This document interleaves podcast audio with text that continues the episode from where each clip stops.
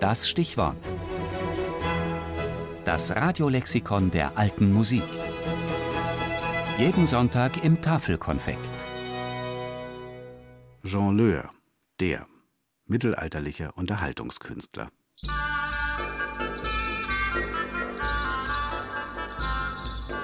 Mit mindestens drei Bällen, Keulen oder sogar Messern, die wiederholt in die Luft geworfen und wieder aufgefangen werden, so dass mindestens einer sich immer in der Luft befindet. So kennen wir heute den Jongleur bzw. das Jonglieren. Eine Bewegungskunst als Teil der Artistik, ein Zirkuskünstler, jemand, der seine Kunstfertigkeit zur Schau stellt, ein Showmensch und Entertainer.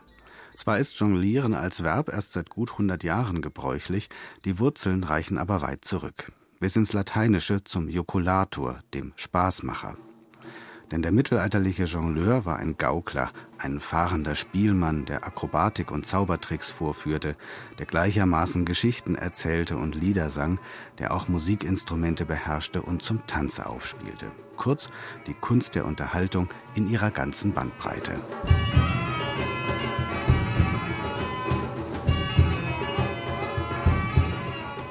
Gut angesehen war das fahrende Volk, die Spielleute und Sänger, diese losen und verlotterten Gesellen, die von der Hand in den Mund lebten, nun wahrlich nicht. Sie wurden der Unehrlichkeit, der Sittenlosigkeit und auch der dämonischen Künste für verdächtig gehalten. Auch wenn sie es waren, die die Neuigkeiten in die Dörfer brachten und für Abwechslung und Ablenkung vom oft harten Alltag sorgten.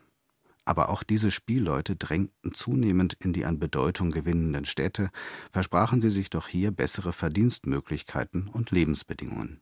Erste Berufsgruppen entstanden, wie die Nikolaibruderschaft in Wien oder die Confrérie de Saint-Julien in Paris. Und allmählich wurde das Image besser, wovon Wilhelm Joseph von Wasiliewski 1869 in Die Violine und ihre Meister berichtet die Institution der Confrérie de Saint-Julien bildete sich allmählich aus jenen Spielleuten hervor, die des Erwerbs halber im Lande umherzogen, insbesondere aber gern in Paris ihr Wesen trieben.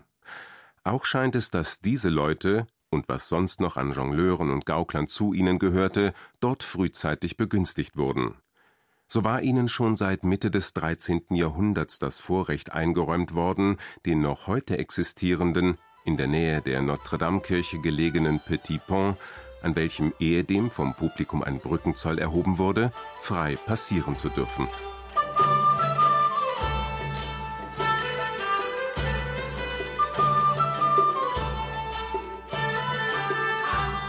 Doch blieb immer eine Kluft bestehen zwischen den Unterhaltungskünstlern und den seriösen Musikern, die bei Hof angestellt waren oder im Dienste der Geistlichkeit worauf im Grunde genommen durchaus noch die heutige Einteilung in E- und U-Musik zurückgeht.